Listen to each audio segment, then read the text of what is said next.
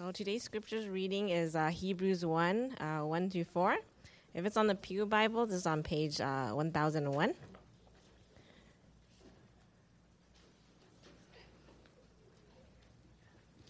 Ready? Okay. Long ago, at many times and in many ways, God spoke to our fathers by the prophets. But in these last days, He has spoken to us by His Son, whom He appointed the heir of all things, through whom also He created the world. He is the radiance of the glory of God and the exact imprint of His nature. And He upholds the universe by the word of His power.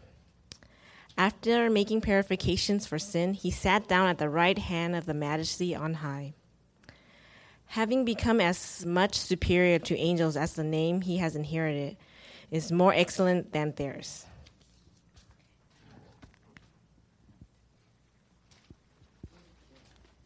All right, thank you. Uh, good morning, everyone. Again, I have the pleasure to preach to you since both Pastor Susung and Young are away for the English Ministries men's retreat. Um, before I begin, I'm actually a little nervous today because I just realized on the, you know, and I was talking to Nancy, my wife, on the drive here, um, that this is the first time I'm actually like preaching with her in attendance, right? So I'm like, okay, like, oh man, I gotta like really bring it. Uh, uh, so uh, bear with me. Um, well, before I begin, I kind of want to give a recap of uh, what's going on. Um, in, our, in this sermon series since we're having a joint worship with our youth. And we're coming in on the tail end of the EM sermon series on Scripture. So this is kind of for our reference for our youth group, and you know, and, and, and you know, nice recap for our EM. Over the past month, the EM has been going over the topic of Scripture. You know, why should we trust the Bible? Um, from and you know, I, I believe Pastor Young and Pastor Susung have talked about how um, from it being the source of divine truth, right, and being divinely inspired, uh, to talking about its actual reliability, from how it's been recorded and passed down, all the way to its historical accuracy.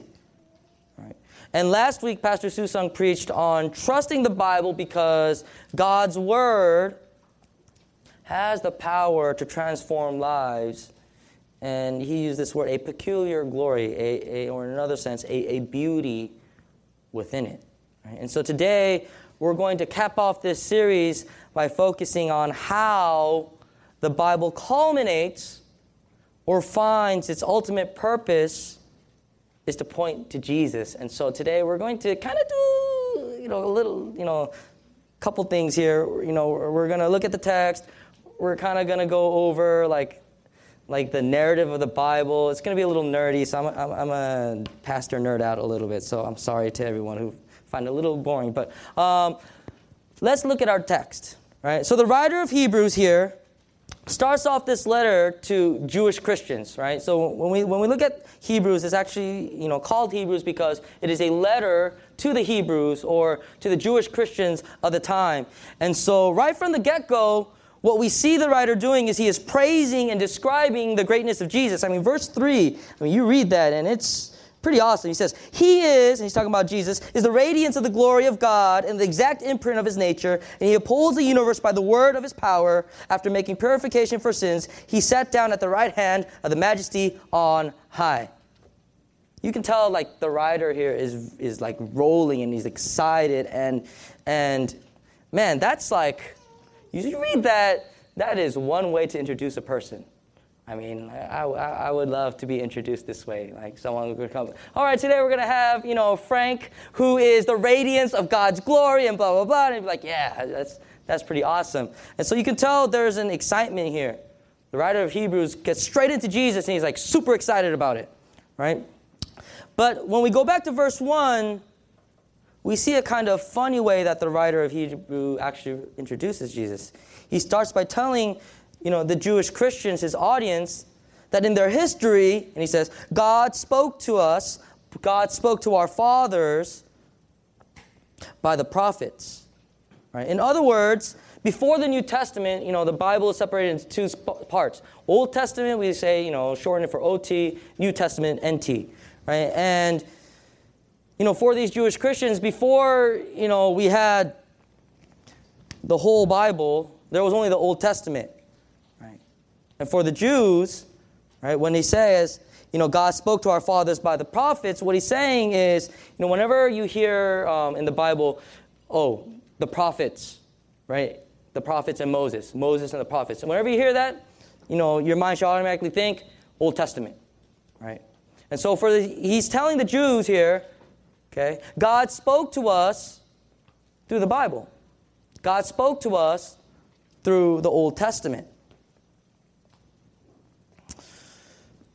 And we're talking about everything from Genesis all the way to all the, you know, you ever, you know, read the titles of the, of the books of the Bibles and all the way to all the weird names like Obadiah and Nahum and Isaiah and Malachi, right? And so God used these, these men who wrote the Old Testament to reveal himself and the writings of the prophets were the divine inspired word of God. And that's what he says. So he says, he's telling the Jews. So long ago, God spoke to us through the Old Testament. God spoke to us through the prophets. And then in verse 2, he, he changes gears and he basically says, But now God speaks to us. He's telling the Jews of, this, of his audience at the time.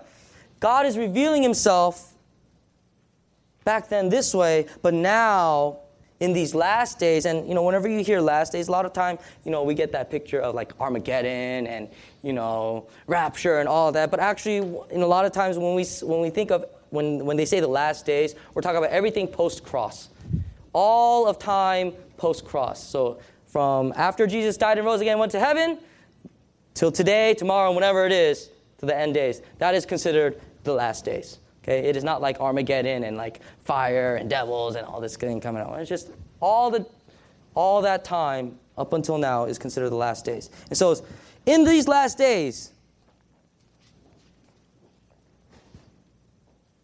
instead of having the prophets, God revealing himself through the prophets with the Old Testament, he says, we now have Jesus. Jesus is the full revelation, the full revealing of God. Now, why does the writer talk like this? A little background info will help us see what the writer of Hebrews is doing. At the time of this letter, many of the Jewish Christians were going through some form of persecution. Okay. Some were abandoning the faith and they were going back to their old old ways, right? Going back to the old religion of Judaism, which had been following, you know, all the ritual laws, following all the food laws, right? Doing all the sacrifices. And in the letter, the writer is arguing his case, and he's basically telling them, we do not go back to the old ways. That in the midst of their suffering and persecution, he, he, throughout Hebrews, he tells them, endure, endure. Okay? Endure. And he says, and he, and he often repeats, because, endure because going back to the old ways is not going to change things. It's not going to bring relief. In fact, the writer argues that even the Old Testament and the prophets, right, that actually what they do is they foreshadow Jesus. And so Jesus is the completion of Scripture. And this is why in verse 4 he says that he, Jesus is better than the angels in, in the chapters afterwards, he talks about Jesus is better than Moses, who was the greatest prophet and one of the greatest leaders of Israel. He tells them um, he's better than King David. And actually, you know, even in the midst of persecution, he tells them what you need to do is not turn back, but to cling to him, Christ, who is better than all of these other guys. So when we look at Hebrews 1 1 through 4, it shows us a template of how we think about the Bible. That everything in it, to one degree or another, points us to Jesus or reveals something about Jesus to us. And it's when we begin to see Scripture this way that it really starts to come alive. I remember as a kid, uh, and I'm sure many of us have come up with this issue. um, you know, as a kid, I would, I would look at this Bible and, you know, and you're taught you should read the Bible, right? Because that's what Christians do. And I would, I would look at it, and there'd be days I'd be like, oh yeah, I'm to read the Bible. And I'd look and I'd be like, oh gosh, where do I begin? Right? It was super intimidating to read. Right? Some of the stories capture our imagination. You know, like you know the story of King David, um, the beginning of the world, stuff like that. But by and large, right, a lot of the stories we find kind of perplexing and kind of difficult to read and understand. Um, and I can see that not all of the books, and when we look at it, right, you, you look at all the different books in the Bible, a lot of them are stories, some of them are history, some, of, some parts of the Bible, like, like uh, Psalms, are poems. Part of, it, part of it is wisdom literature, like Proverbs. There's a whole chunk of the Bible where it's just law. If you ever read Leviticus, right? When I was a kid, I would read Genesis, okay, because it's all stories, it's like cool stories. And then I read Exodus, and you see in Exodus was really cool because God would do these like plagues and help Israel out. And then by the middle of Exodus, all of a sudden it like changes, it switches gears, and all of a sudden you just get lost. Do not do this, do not do that. If you eat, don't eat a, you know, a, a baby goat in its mother's milk. Don't cook a baby goat in its mother's milk. I'd be like, what the crazy is going on here? Right? And then you hit Leviticus, and I would stop reading because I'd be like, I have, where do I even begin? Where, how do I even begin to understand this? right? And then if you, you know, if you're able to go past that part, you go deeper into the Bible, right? You, you start to, you know, read about Obadiah and Nahum, all these prophet books, and then you, you read these visions and prophecies, and you're just like, what the? There is, he's talking about a animal that has like seven eyes and seven horns, and these beasts do stuff, and there's a cherubim, and what is going on, right? And so, you know, you try to make sense of it all, and I know as a kid it just hurt my head. I'd be like, okay, I can't read this. It's too intimidating. You know, I've been there, right? And somewhere down the line, right, we might have been taught, or we came to assume that a couple things about the Bible. One, well, it's God's word. That seems like a jigsaw puzzle, hard to understand. And two, somehow, somewhere, I'm supposed to figure out how I'm supposed to live by reading this thing. Uh, and most of us, you know, the default mode is always to go back to the Ten Commandments. At least I understand that. I would say, even all the way up to my college years, there were times when I approached the Bible with kind of a quasi mystical, you know, mysterious Luke used the force kind of attitude. Right? I don't know if you did this. But my guess is a good portion of the room has probably done this where, hey, you're compelled to read the Bible one morning or one afternoon or one evening, and you open it up, but you're not sure where to begin, and you do one of these. You go, Lord, I'm going to read this, right? Please speak to me through this, and you go.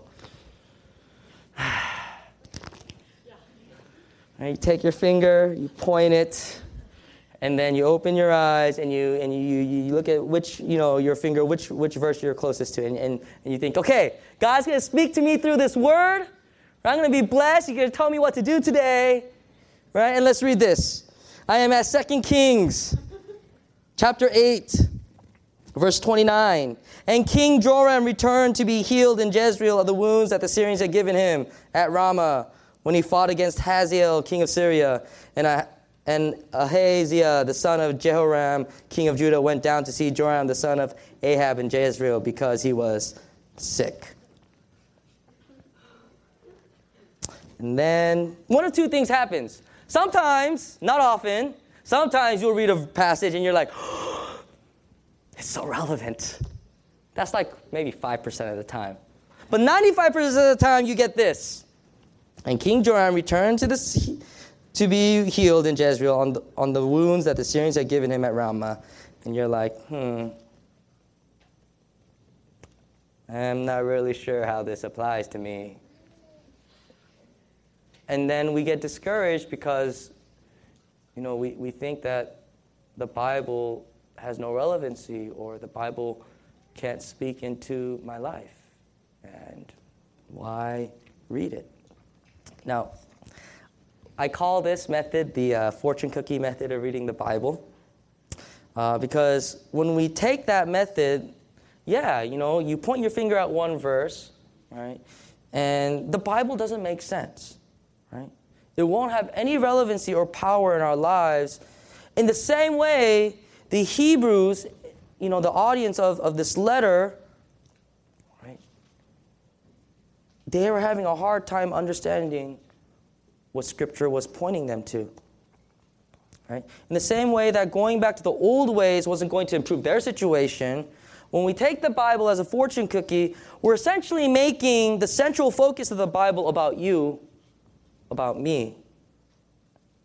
I mean, that's what fortune cookies are for, right?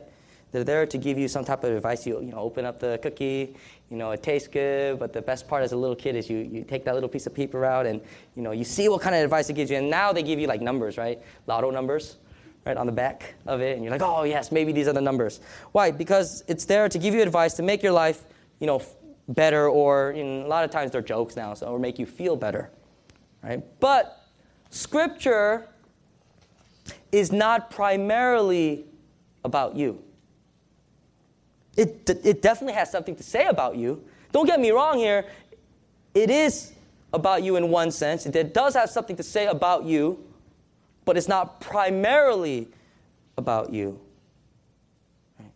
It does have something to say about you, but it is always in relation to God revealed through Jesus. And today, what we want to do is, you know, I hope we can start focusing, moving our hearts toward this idea that you know, we are to see the Bible through a gospel lens. Because when we start to see the Bible through a gospel lens and we start to make God the primary focus, but not even just God in a general sense, but we start to make Jesus the primary focus of the Bible, it, will actually start to make sense and you will actually get to see the beauty of it, the relevancy of the Bible in our lives, and most importantly, you will encounter the living God, Jesus. And what do I mean by that? You know, I said earlier that the Bible often feels confusing because there's all these different books, right? There's all these different books in there, and it feels like it's been kind of just stitched together without rhyme or reason. Right? You have all these different genres. You have history, okay? You have law. You have prophecy, okay? You have these epistles or letters. All right, you have wisdom literature, Proverbs, Ecclesiastes, Psalms, even Job.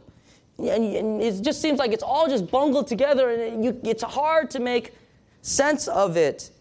But actually, when we start to look at the Bible and say that, okay, the point is to reveal Jesus, then actually it ties together rather nicely. And we can see its cohesiveness by looking at the threads that connect the different books together. So when, I, when I say threads, I'm thinking themes. There are, there are themes in the Bible okay, that often repeat itself. And these are the threads in which it connects all the Bible together. Okay. So I've done some legwork, actually. I didn't really do the legwork. There was a smart man by the name of John Calvin.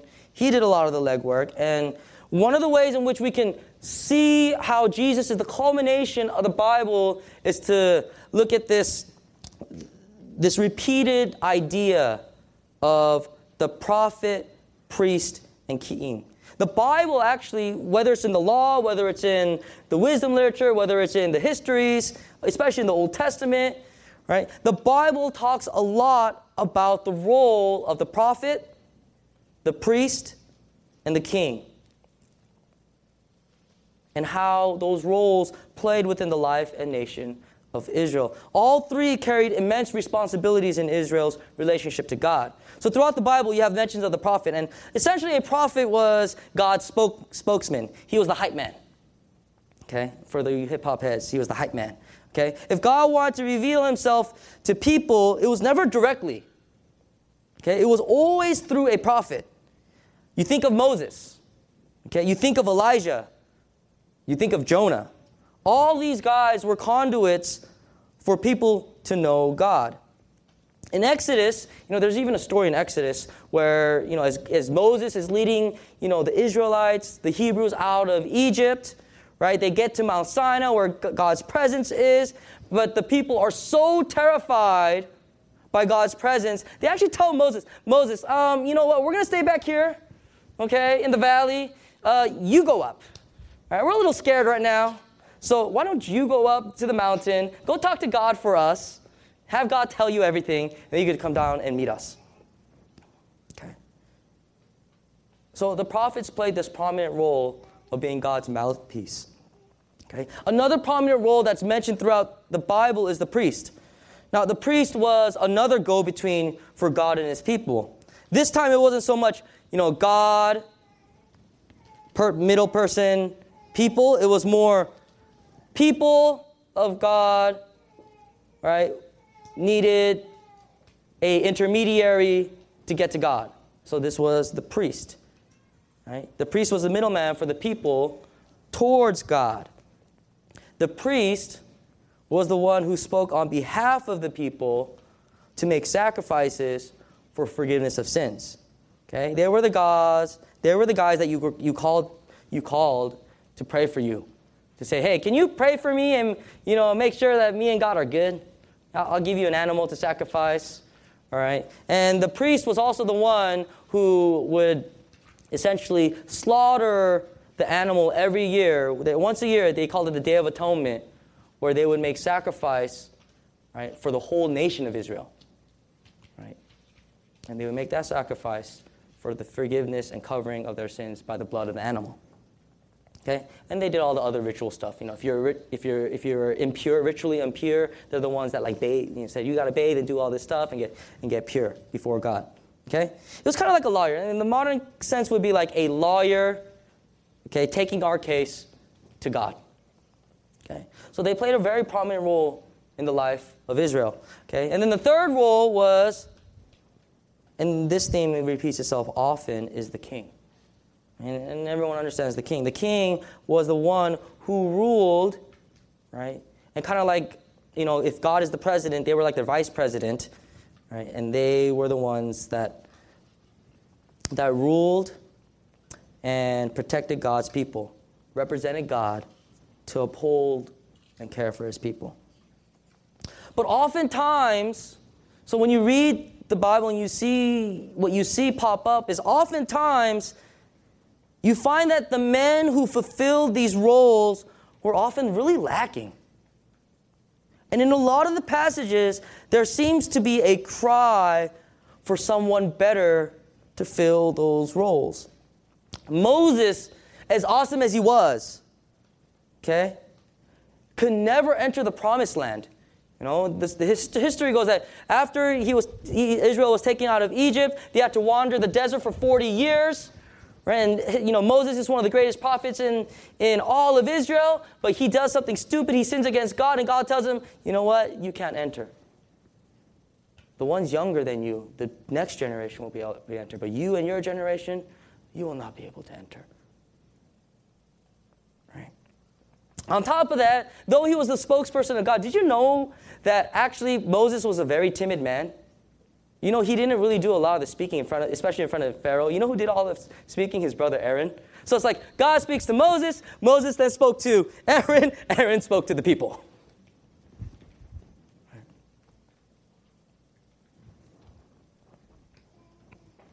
But then you had other prophets. You start to read some of these other prophets, you know, Jonah, Right? Most people know Jonah as the one, you know, who, who went into the belly of the fish. Right? But actually, if you think about Jonah, Jonah was a crappy prophet. Right? God had told Jonah, hey, Jonah, um, there is this city called Nineveh. I know you're, you know, they're enemies with Israel, but I want them to know me. I want them to repent. So go tell them, you know, to repent and tell them my words. And Jonah was straight up like, um, I really hate those guys right? You're kidding me, God. Like, why would you make me do it? Even though I'm your spokesman, you know what? I'm going to shirk my responsibilities. So he tried to run away on a boat, but then, you know, as you know, God said, no, no, no, that's not happening, right? He gets eaten by the, by the, uh, by the fish, right, for three days, comes out, and then he has to go tell the people of Nineveh, and then the people of Nineveh get saved, and it's like they hear God's word, and they get saved, God reveals himself, and it's like, wow, it should like you should like be like, yay, how wonderful is God? But at the end of Jonah, all Jonah does is he's under this shade, this tree, right? And then God makes the tree wilt, and then all he does is, oh my God, God, it's hot here. What the heck? And he says, Jonah, you're complaining about heat where lives were at stake. And then that, that's how it ends. Right? And you so, see, like, huh, what kind of gives? They're supposed to be God's prophet. Right? And, and they, they're lacking. Right? And we see this even still today. Now, it, it, seems like, you know, I'm talking about prophet, priest, and king. These are roles that, you know, ancient Israelites did, but actually, even today, we see this.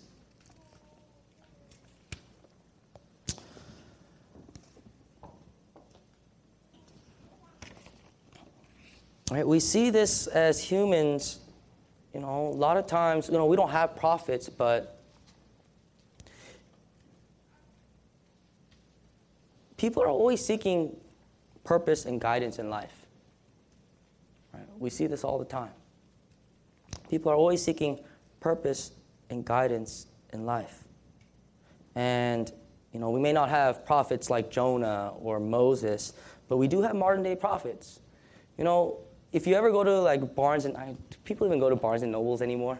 Okay, maybe when you peruse through you know Amazon.com and you look at the books, right? You always on the best and they always show like New York Times best-selling. You know how many of those books are self-help books? Right? Have, have you guys ever heard the the book The Secret? Right, The Secret, or you know, have you ever heard of the Seven Habits of Highly Effective People? Um, or another book, How to Win Friends and Influence People. Right? What are all these books geared for you to do. They're trying to improve your life or they're trying to give purpose to your life. Shoot, back, you know, in the early 2000s, there was a, there was a small book called Purpose Driven Life by a guy named Rick Warren, right? And millions and millions and millions of copies were sold, which goes to show you. People are always searching for purpose. Or, in other words, I like to say, people are looking for God. They're looking for a voice to tell them and validate their life or give them some purpose or how to live. I mean, you look at all the parenting magazines 10 things you can do to be a better parent, 10 things you can do to, to you know, make your baby a wonderful, happy baby. Okay? Or, you know, and every everyone has different things, right? Um, some of our prophets today, especially amongst ladies, Vanity Fair, right? Anna Wintour, right? How to dress properly, how to, you know, look good in the world. People are constantly looking for purpose. You know, this is why we have Tony Robbins, Joyce Meyer, right? These people. Uh, we're always seeking guidance. I'm about a month ago. I went to on this food tour in San Francisco, Chinatown, um, and we went to the oldest Buddhist temple in America. It's in Chinatown. So we go up there and we look, and it's, it's kind of crazy. It's kind of cool. It's like very red. Um, and then our tour guide basically says, "Oh yeah, and and you know you can go and do your, you can get your fortune told, right?" And so she tells us, you know, they have these things, right? It's like a bamboo jar thing, and then it has bamboo sticks in it with numbers, right? And you're supposed to, and it's like you know one through like a hundred, and you're supposed to shake it, and eventually one bamboo stick will come out and drop. Then you take it, you look at the number, and then, and then there's like a placard with like your fortune. And she's like, yeah, so some people do it. And, she's, and then she started to give this story one time of how one girl on this food tour did it, and they're all just doing it for fun. She got it, looked at her fortune, and, and our food tour tells us, and then she started to bawl. She just started to cry, and she couldn't stop crying, and I was like weirded out right? Long story short, basically, this girl who had been on this food tour was dealing with some type of personal issue, some type of like crossroads in her life, and it just by chance, she felt that this paper told her what to do. And she like called her sister and called her mom, right? And had to, like they had to like end this tour right there and then because it's like it's because you had this crying lady. And I heard that story, and, I, and it, And it reminded me that, oh, yeah, people are looking for voice, a voice to tell them how to live, to tell them what it means to live, how to live, what's my purpose in life. These are our modern day prophets.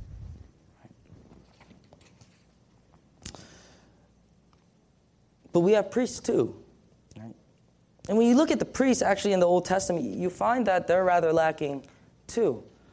The priest in the Old Testament, some of them sucked. Honestly, some of them sucked. Some of them were very corrupt. Right? Um, but more than that, you know, these priests were supposed to be the holy men of God, and they're supposed to give the sacrifice and be the go between for God and his people so that, you know, sins could be forgiven and Hebrews mentions this in the later chapters. Hebrews, the writer of Hebrews basically says, but they're inferior. Because all the priests, when you think about it, were human just like us. Fallible in every single way, sinful in every single way. And this is what he says in, in, in later on in Hebrews. He says, and, and the crazy thing is, though the animal sacrifice was used to to, to, be, to forgive the sins of the people and to forgive the sins of the nation of Israel, he said, but the problem was they had to do it every year. It wasn't effective. And so the whole priesthood was ineffective. So when you start reading this, you, you realize there's a lack. And even today, we still have needs for priests. No, we, I mean, some, I used to live in Thailand for, for a while, and, you know, sometimes we would go visit, uh, mission teams come over, and we go visit Doi Suthep, which is the biggest um, um, temple in, in, in uh, Chiang Mai, the city in northern Thailand. And we would go there, and, you know, in America, we don't see this a lot, right? But you, you go there, and you have these people having these incenses and they're praying, and you know, and they're praying in Thai. And I asked Pastor JJ one time, I was like, "What are they praying?" They're like, "Oh, she's she's praying for for some cosmic force to forgive her." Right? She's like, and she was like praying daily. She was like shaking, doing all this stuff, and like really into it. Right? And it reminded me, like, oh yeah, people still need this. In America, you know, you can go to your priest, your Catholic priest, or your pastor, or whatnot. But if you're not a Christian, you know, people still do this. We just call them counselors and therapists. Don't get me wrong, counseling is a good thing. I go to counseling. Okay? I, I, I, go to counseling. I think, it's, I think everyone should go to counseling at least once in their life. But why? Why do people go to counseling? You know, we live in one of the most affluent cities in the world of all time, and you would think that we wouldn't have problems, but people still have problems. Actually, people have more problems, more issues to deal with right? There are more people who go to counseling now than ever in any other time before. Why? Because they have some regret in life. They have some shame in life. They have some guilt in life. And it bears down on their soul. And they can't shake it by themselves. And so they need they need an intermediary. They need that middle person to talk to and, and, and tell them and most, you know, secular, you know, therapists, it's you got to learn to love yourself. Right? Learn to love yourself. Forgive yourself. Right? Or we have situations where, I mean, that's pop, pop psychology tells us this, right? Or we have situations where, you know, something wrong has been done to a person so deeply you know, maybe they were molested as a child, or they go through a divorce or a bad marriage or something, and it puts them in dark places, and they have no outlet to really tackle these issues. Right? Counseling is our modern form of priesthood.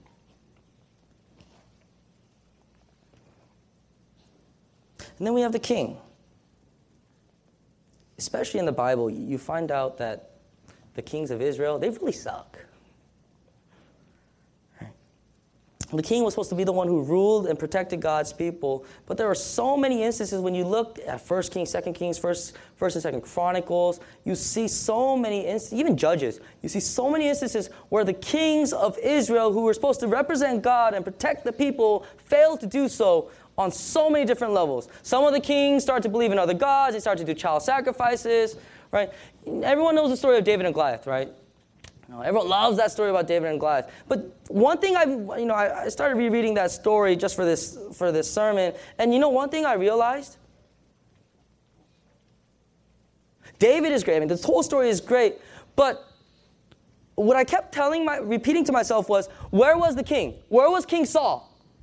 Why did you have a little 15-year-old kid go up against the mightiest warrior of the Philistines, Goliath, where was the king to be the one who represented his nation to go beat up on Goliath? You know where the king was? Hiding behind his people. Not only that, when David beat Goliath, you know, if you keep reading, you find out that every all the you know all of Israel is like happy. Oh, we're not going to go into slavery. David did this wonderful thing, and they say, oh, he can, and he, they started singing songs about him. You know, King David can, I mean, David can slay 10,000 people. Saul can only slay five. Stuff like that. Now, if Saul was a good king, he should have been like, hey, you know, let him have his due. He did something great. But you know what Saul did? It said, the Bible tells us that Saul then started to become bitter against David, and he started to plot ways to kill David. These are the types of kings that Israel had. And the crazy part is, King David himself, when he became king, the greatest king of all of Israel. In the history books, he's considered the greatest king. You know, that's why the Israelite flag is Star of David, because David means so much. But you find out in when you read the Bible that King David, as great as he was, sucked too. Here he was, met a girl named Bathsheba, had sex with her, she conceived a child. Oh, but by the way, she's married to one of his command or one of his soldiers, one of actually his better soldiers, Uriah.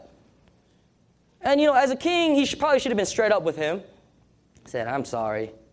Right? But you know what he does instead? He tries to hide his tracks, and he basically says, um, he tells his commander, "Hey, make sure when we go into battle, Uriah goes into the front of the lines, you know, in the, in, in, in the worst part of the fight, so that there's like a 99% that he dies."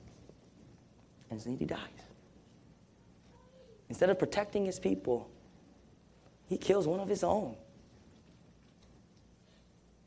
I mean, it screams. The Bible literally screams for a need for a better king. And we see this all the time here, too. We don't have kings today, but in, especially in our political climate, right, we're always looking for a leader who is righteous, who is good, who is honest. You know, back in 2008, um, that was supposed to be Obama, right? Obama was supposed to be the hope, right? He's supposed to bring the change, right? And over the years, he's done some good things here and there, but he's also done some not so good things. And now we're in this new election, and now we have to choose between a man who does not know how to speak. He probably needs to just be quiet a lot of the times. He spews a lot of hate. Versus a woman Nothing against women, but you know, Hillary Clinton straight up lies. Right? And so like as a voter, like you're like, um and this is what I hear all the time on Facebook. Right? I look at my Facebook feed and I just see people always talking about who do we do? who do we vote for? Right? I think I'm gonna have to vote for I'm gonna have to do a write-in. I'm gonna write in the rock as my president. Okay? And it's like, huh. People intuitively are looking for someone who can actually lead in goodness and in righteousness, in some form of holiness. But we don't just see this in the political climate. Many of us who have worked for any, you know, for any number of years have come across bad bosses and CEOs. And we get disillusioned in our work because we see that our managers don't care about us. They just care about the bottom line, or they, we have bosses who just care about the bottom line, and so you're just replaceable. And so we're, so we're conflicted when we work.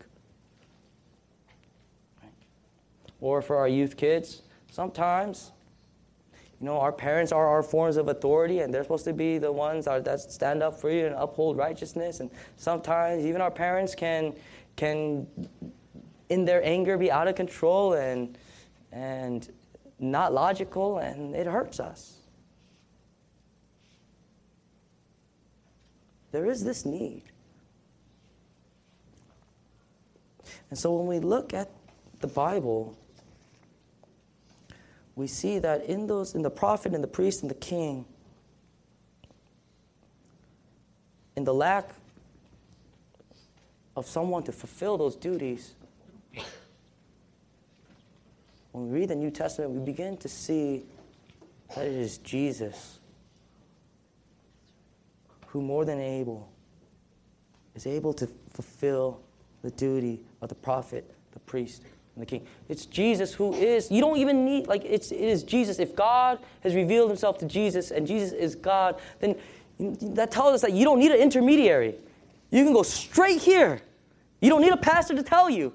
You don't need a prophet to tell you. You don't need, you know, some author who writes really well to tell you how to live. You get it directly from God Himself revealed in Jesus. But He's also the better priest, the more superior priest. Hebrews talks about this a lot. They say, the writer of Hebrews says, But we have a priest in the order of Melchizedek who was the better sacrifice who does not need a sacrifice every year for our sins, but he himself provides a sacrifice. He himself provides his life to be the forgiveness of our sins once and for all. But not only that, but he also knows you and sees you in your deepest and darkest places because it is he who died on a cross was at his deepest and darkest moments so he knows how to sympathize and empathize with us and so therefore we can go to a Christ, go to Jesus with all our wounds, knowing that He will not turn us away. Because He is the God who meets us better than any counselor or therapist or priest. Or when we see our governments or when we see our leaders fail over and over and again, we can have hope that one day that Jesus is the king who will right every wrong, who will take away every tear, and one day really gather all the peoples of the nations and redeem it. And we will live in shalom, peace, love, mercy, and real justice.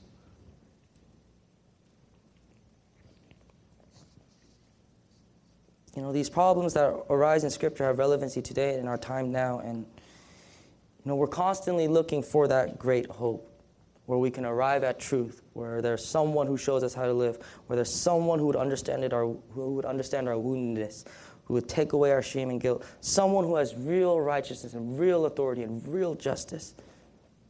And as we constantly look for these things in the same way Israel keeps looking, we see that it is in Jesus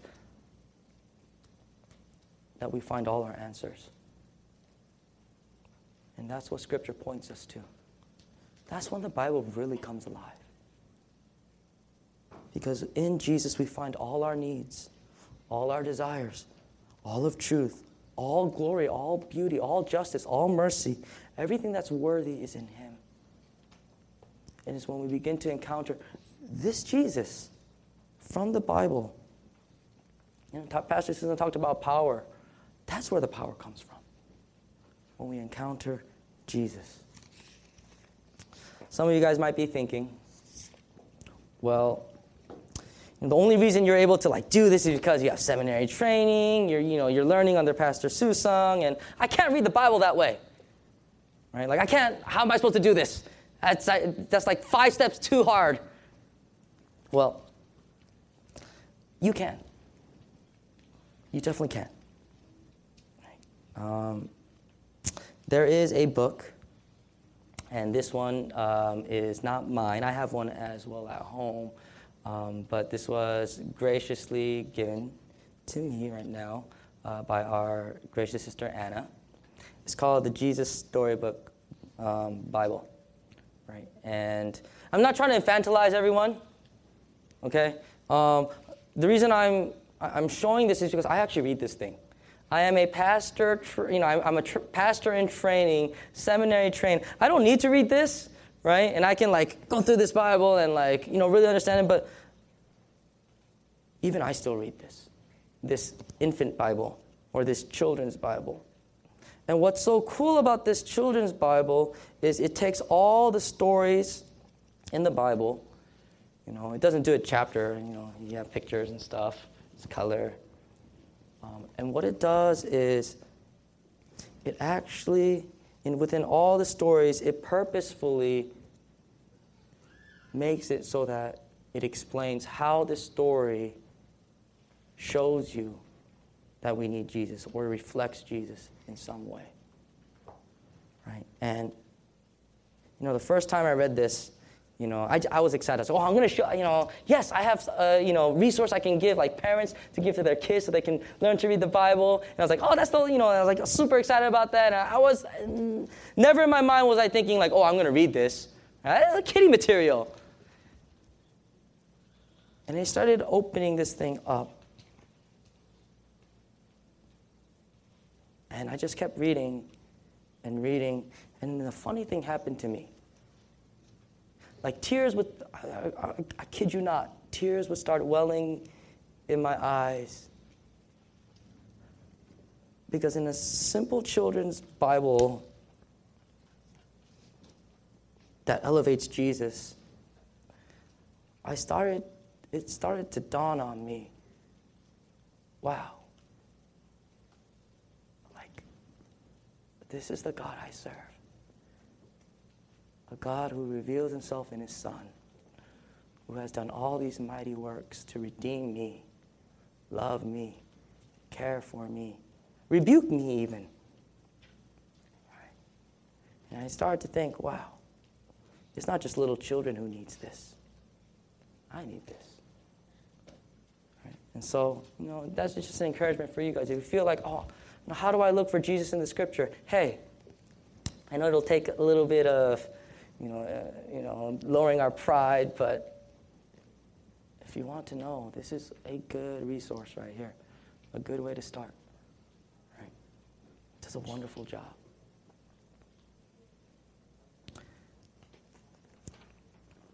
And that's why we're Christians, right? We are followers of Christ. And we are seeking ways in which Christ shines light into our lives is the answer for the problems of the world, the problems of our friends. And we see it through Scripture. Let's pray. Father in heaven, um,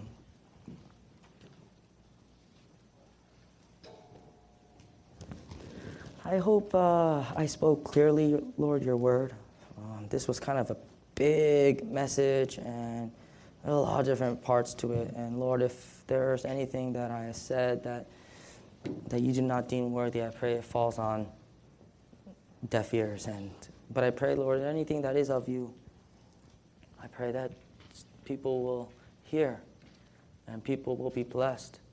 And Lord, I pray that, you know, as for our EM members, as they go through this series, I really pray that it would encourage them to dive into the Word, not just because, but because they will encounter you, Jesus. Lord, at this time, um, as we give our offerings, may we reflect on how you are worthy of our praise. In your Son's name, amen.